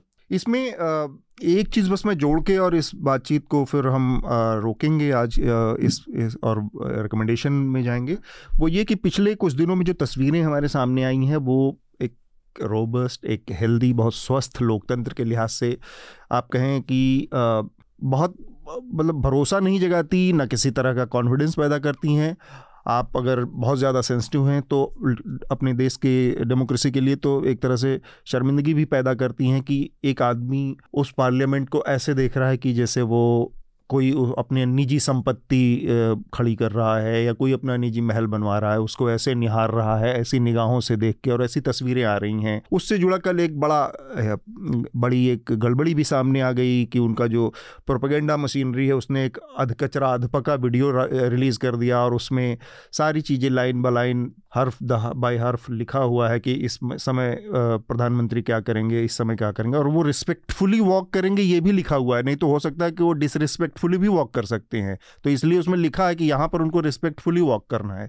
ये स्थिति है। इसके आगे भी एक बड़ी शर्मनाक चीज़ हुई और वो ये था कि सेंगुल नाम का एक कोई चोल राजवंश में, अब चोल राजवंश में एक सेंगुल जो कि जिसको राजदंड आप कहें, हिंदी में उसको राजदंड कहा जाता है कि जो पावर का ट्रांसफ़र एक राजा से दूसरा, पीढ़ी दर पीढ़ी होता है। क्योंकि राजा तो उस समय वो था ना कि जो ईश्वर का प्रतिनिधि था।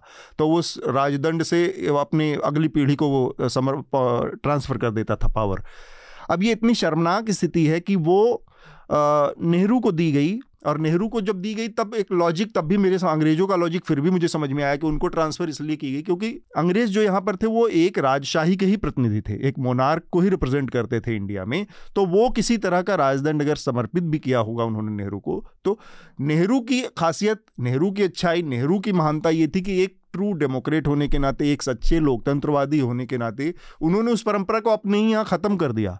उस राजदंड को उन्होंने एक म्यूज़ियम में, संग्रहालय में जमा करवा दिया, इलाहाबाद संग्रहालय में वो रखा हुआ है। उस चीज़ को आज फिर से इंट्रोड्यूस करने की कोशिश की जा रही है। एक राजशाही के प्रतीक को और वो चोल राजवंश में जो, जिस जिस सेंगुल की बात की जा रही है, वो चोल राजवंश का राजदंड जो प्रतीक था, जो दसवीं और ग्यारहवीं सदी में इस्तेमाल होता था मतलब उनका शासन था और वो भी कहाँ पर इस्तेमाल होता था? उनका राजवंश, जो उनका राज था, वो जो जो एम्पायर था चोल राजवंश, वो आंध्र प्रदेश और केरल, तमिलनाडु के हिस्सों से लेकर और श्रीलंका के साउथ के कुछ हिस्सों में था। उसको पूरे पैन इंडिया, जहाँ पर नॉर्थ ईस्ट भी है, जहाँ पर गुजरात भी है, जहाँ पर कश्मीर भी है, जहाँ पर सेंट्रल इंडिया का इतना बड़ा हिस्सा, उसको कैसे रिप्रेजेंट करता है, ये मेरे समझ से बाहर है। उस चीज़ को फिर से इंट्रोड्यूस करने की कोशिश की जा रही, करने की बात कही जा रही है, जो कि अपने आप में किसी भी सच्चे मतलब डेमोक्रेटिक होने के नाते हर नागरिक को हर विपक्ष के नेता को इस तरह की किसी भी अनर्गल परंपरा का विरोध करना चाहिए कि सेंगुल या इस तरह का राजदंड क्या है भाई? यहाँ पर सत्ता का ट्रांसफ़र सिर्फ़ एक चीज़ से होता है और वो है जनता का वोट। जनता का वोट जिसको मिला है वही सत्ता का हस्तांतरण का एकमात्र ज़रिया होना चाहिए और साथ में उसके जो इंस्टीट्यूशन है उसको मज़बूत करने की हमारी नीयत होनी चाहिए। इस सब के अलावा बाकी चीज़ें अगर कहीं कही जा रही हैं तो कहीं ना कहीं दिमाग में कुछ खलल पैदा हो गया है किसी के कि वो किसी राज कोई किस कोई रजवाड़ा चला रहा है राजशाही चला रहा है। यहीं पर मैं अपनी बात को ख़त्म करूँगा। अगर किसी को कुछ और जोड़ना है इसमें से विकास तो अतुल मैं सिर्फ़ एक हाँ. करेक्शन करना चाहूँगी। वो मैंने गलती से येमेन बोल दिया। जब सुदान में अभी युद्ध वापस से छिड़ा था तब okay. सिद्धरमैया जी ने ट्वीट किया था और मदद मांगी थी कर्नाटक में फंसे हुए लोगों को जयशंकर से। ठीक बात हम्म। एक अजीब सी बात थी वो हाँ. जो पूरा ऑपरेशन था इतना डांटा गया सिद्धारामैया को ट्विटर पे और हॉरिबल और पता आई एम अपॉल्ड वगैरह बोले जयशंकर जी हम्म। लेकिन उस ऑपरेशन का नाम ऑपरेशन कावेरी रखा गया क्योंकि कर्नाटक में चुनाव चल रहे हैं हाँ। नहीं तो ज़रूर उसका नाम ऑपरेशन गोदावरी या नर्मदा रखा जाता अगर किसी और राज्य में चुनाव चल रहे थे तो जो स्मिता कह रही थी कि इतनी सेंसिटिविटी इतनी संवेदनशीलता अगर कोई कोई आदमी कुछ व्यक्त कर दे लेकिन इस तरफ़ से जो एक राजनीतिक नज़र एक इलेक्ट्रल कॉन्सेंट्रेशन जो होता है, वो तो चलता ही रहता है। ठीक बात। तो हम यहीं पर अपनी आज की चर्चा को रोकेंगे और रिकमेंडेशन की प्रक्रिया ज़रूर उससे पहले पूरी कर लेंगे।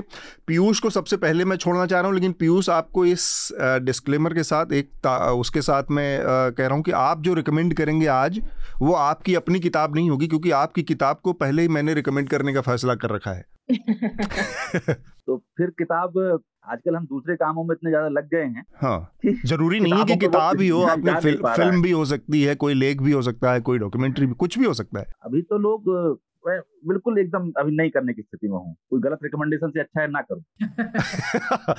अरे अतीत में इतना सारा कुछ है मतलब पत्रकार के अच्छा, पास कोई तो टीवी सीरियल कुछ भी। ना आजकल तो कुछ भी। सीरियल चल रही है अभी कटहल से लेकर जुगनी हाँ। तक। अच्छा तो मैं मैं इसमें जो अभी चीज़ ने मुझे बहुत असर मेरे दिमाग में आता है हाँ.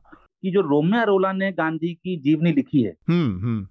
उसे पढ़ लिया जाना चाहिए जी जी। और उससे आम जनता को भी और बड़े से बड़े विद्वानों को भी गांधी को समझने का मौका मिलेगा कि वो क्या थे और क्या हो चुके थे 1922 में। हम्म, हम्म। ये मैं रोम्या अरोला वाली जो जीवनी गांधी को वो मैं रिकमेंड करूँगा। ठीक बात बहुत बहुत धन्यवाद। सीमा आप क्या रिकमेंड करेंगी? हाँ मैं तैयार होके आई हूँ इसके लिए। तो एक तो ज़बरदस्त किताब जो मनोज मित्ता ने लिखी है caste pride battles for equality in Hindu India हाँ, हाँ. इसमें तो इतना सीखने को मिल रहा है मतलब बिल्कुल इसको वो कलम और पेंसिल लेके पढ़ने की ज़रूरत है और इसमें कई सच इसने बड़े कड़वे सच को हर तरह के कन्फ्रंट किया है। दूसरी किताब मेरी बड़ी फेवरेट है और आजकल और बहुत टॉपिकल हो गई है माइक मार्क्यूजी की वॉर माइनस द शूटिंग ये पुरानी किताब है और अभी रिप्रिंट की है कुछ क्रिकेट इंथुजियास्ट ने। इन्होंने uh, 1996 में जो वर्ल्ड कप हुआ था जिसको इंडिया पाकिस्तान श्रीलंका ने एक साथ किया था उसका पूरा पोट्रियल है। लेकिन उसमें इनकी समझ इनकी दूरदर्शन इन्होंने जिस तरह से देखा जो सो कॉल नेशनलिज्म की बात चल रही है जो मेजोरिटेरियनिज्म वगैरह है उसका कई ये अब मर चुके हैं ये लेखक माइक हम्म। लेकिन उन्होंने तभी इसको खींच दिया था। तो बड़ा अच्छा लग रहा है। और तीसरा रिकमेंडेशन एक पॉल साइमन की बहुत अच्छी एल्बम आई है जिसका बहुत ज़िक्र हो रहा है। बहुत ज़बरदस्त सिंगर हैं वो पॉल साइमन और आर्ट गाफंकल बड़े मशहूर एक ग्रुप थे साइमन एंड गाफंकल उनकी अकेली एक आई है जिसको कहा जा रहा है कि शायद उनकी आखिरी वो एक एल्बम हो जिसका नाम है सेवन साम्स जिन्होंने बाइबल से भी बहुत इंस्पिरेशन लिया है और एक लंबे चौतीस मिनट तक का म्यूज़िक है। वो बहुत ही खूबसूरत है और अच्छा है। ठीक बात। स्मिता? अतुल हालाँकि आज हमें जी सेवन शिखर वार्ता पर बात करनी थी जिसके लिए वक्त नहीं मिला। आ, हाँ। लेकिन उसमें भारत क्योंकि लगभग जो है तेरह बार उस भारत को न्योता मिला मिल जा चुका है। वाजपेयी साहब 2003 में फिर 2005 से 9 बजे 9 तक हमने देखा था जब फाइनेंशियल क्राइसिस चल रहा था। लगातार डॉक्टर मनमोहन सिंह को इनवाइट किया गया तो रिकमेंडेशन के साथ स्मिता थोड़ा सा आप इसके बारे में बता भी दें जो हुआ जी सेवन में एक ब्रीफ थोड़ा सा दे दें कि हाँ। इसका इस बार जो तो, रहा। मैं मतलब दर्शकों को यही समझाना चाहूँगी कि देखिए जी सेवन का आ, उसकी जो निर्माण थी दरअसल वो छह मुल्कों के साथ हुई थी उन्नीस सौ पिछहत्तर में। फिर कनाडा उसमें जुड़ा उन्नीस सौ छिहत्तर में। रूस को उसमें जोड़ा गया जब सोवियत रशिया का कोलैप्स हुआ सोवियत संघ जो है वो टूटा। और फिर क्रिमिया के एनेक्सेशन और क्रिमिया वॉर के बाद जो है 2014 में रूस को निकाल दिया गया। तो ये दुनिया की जो सबसे इंडस्ट्रियलाइज्ड इकोनॉमीज एक तरीके से उनका इलीट क्लब है। लेकिन इसमें थोड़ी आयरॉनिक बात यह है कि इसमें जो आज की सबसे जो बड़ी इकोनॉमीज में शामिल चीन है वो इस क्लब का हिस्सा नहीं है। उनको स्पेशल इन्वाइटी के तौर पर भी आप न्योता नहीं देते हैं। रूस को 2014 के बाद से आपने जब से निकाला है तब से ये पूरा का पूरा फॉर्मुलेशन एक बड़ा एंटी रशियन एंटी सोवियत सा फॉर्मुलेशन बना हुआ है हम्म। और इसके अंदर जो देश मौजूद है जिसमें फ्रांस इटली जर्मनी शामिल है उसमें इटली तो आज की तारीख में मोस्ट इंडस्ट्रियलाइज इकोनॉमीज में शामिल भी नहीं है हाँ। लेकिन इस क्लब की अगर आप प्रतिनिधित्व को देखें ये विश्व भर के 50 फ़ीसदी जीडीपी को रिप्रेजेंट करता है लेकिन सिर्फ़ 10 फ़ीसदी पॉपुलेशन को रिप्रेजेंट करता है। तो भारत को निश्चित रूप से इसमें बुलाया जा रहा है। स्पेशल इन्वाइटी 2040 तक हमारी दुनिया की सबसे दूसरी बड़ी अर्थव्यवस्था बनने की बात है और इंडो पैसिफिक में खास करके चीन को लेकर भारत को जिस बुलबर्ग के तौर पर इस्तेमाल किया जाता है तो उसके नज़रिए से भारत को निश्चित रूप से बुलाया जा रहा है। और जी सेवन में मुझे लगता है, देखिए, इनमें जी सेवन की इंट्रोस्पेक्शन होनी बहुत ज़रूरी है, क्योंकि जी सेवन में हालाँकि इंपॉर्टेंट बातें की गई हैं। भारत की कोशिश रही थी कि जैसे श्रीलंका की डेट स्ट्रक्चरिंग हो नेबरहुड में फाइनेंशियल रिस्ट्रक्चरिंग हो, इन बातों को रखा जाए, लेकिन इसकी रिप्रेजेंटेशन में जो है काफ़ी ज़्यादा प्रॉब्लम्स हैं और ये जो इसकी क्रिटिसिजम्स हैं वो काफ़ी हद तक जस्टिफाइड है। तो uh, मैं बस एक रिकमेंडेशन इसी से रिलेटेड दूँगी जो लोग फॉरेन पॉलिसी को फॉलो करते हैं। ईएन ब्रिमर वो जर्नलिस्ट भी रहे हैं उनकी एक किताब है uh, जो दरअसल जी ज़ीरो को डील करती है। Winners and losers in a G zero world किताब का नाम है एवरी नेशन फॉर इट्स ये जी सेवेंटी जी सेवन हो जी एट हो जी ट्वेंटी हो कैसे हर देश की जो अपनी अपनी एक रणनीति बन रही है इसको आप पढ़ सकते हैं। और दूसरा मैं आपके दर्शकों को थोड़ा सा सेल्फ प्लग इन करूँगी। आ, मेरा नया पॉडकास्ट शुरू हो रहा है सुनो इंडिया पर। Yes. वो विदेश नीति पर है बियॉन्ड नेशन एंड स्टेट उसके प्रोमो को हमने अभी जारी किया है और अगले हफ़्ते से इसकी शुरुआत हो जाएगी। तो जो लोग इंटरेस्टेड है वो अंग्रेज़ी में है पॉडकास्ट तो जो लोग भी विदेश क्या नाम क्या है स्मिता इसका? बियॉन्ड नेशन बियॉन्ड नेशन ये सुनो इंडिया पर लोग सुन सकते हैं अलग प्लेटफॉर्म्स पर भी होंगे। तो uh, मैं चाहूँगी कि दर्शक उसमें ट्यून इन करे जिनकी दिलचस्पी है खास विदेश में बिल्कुल।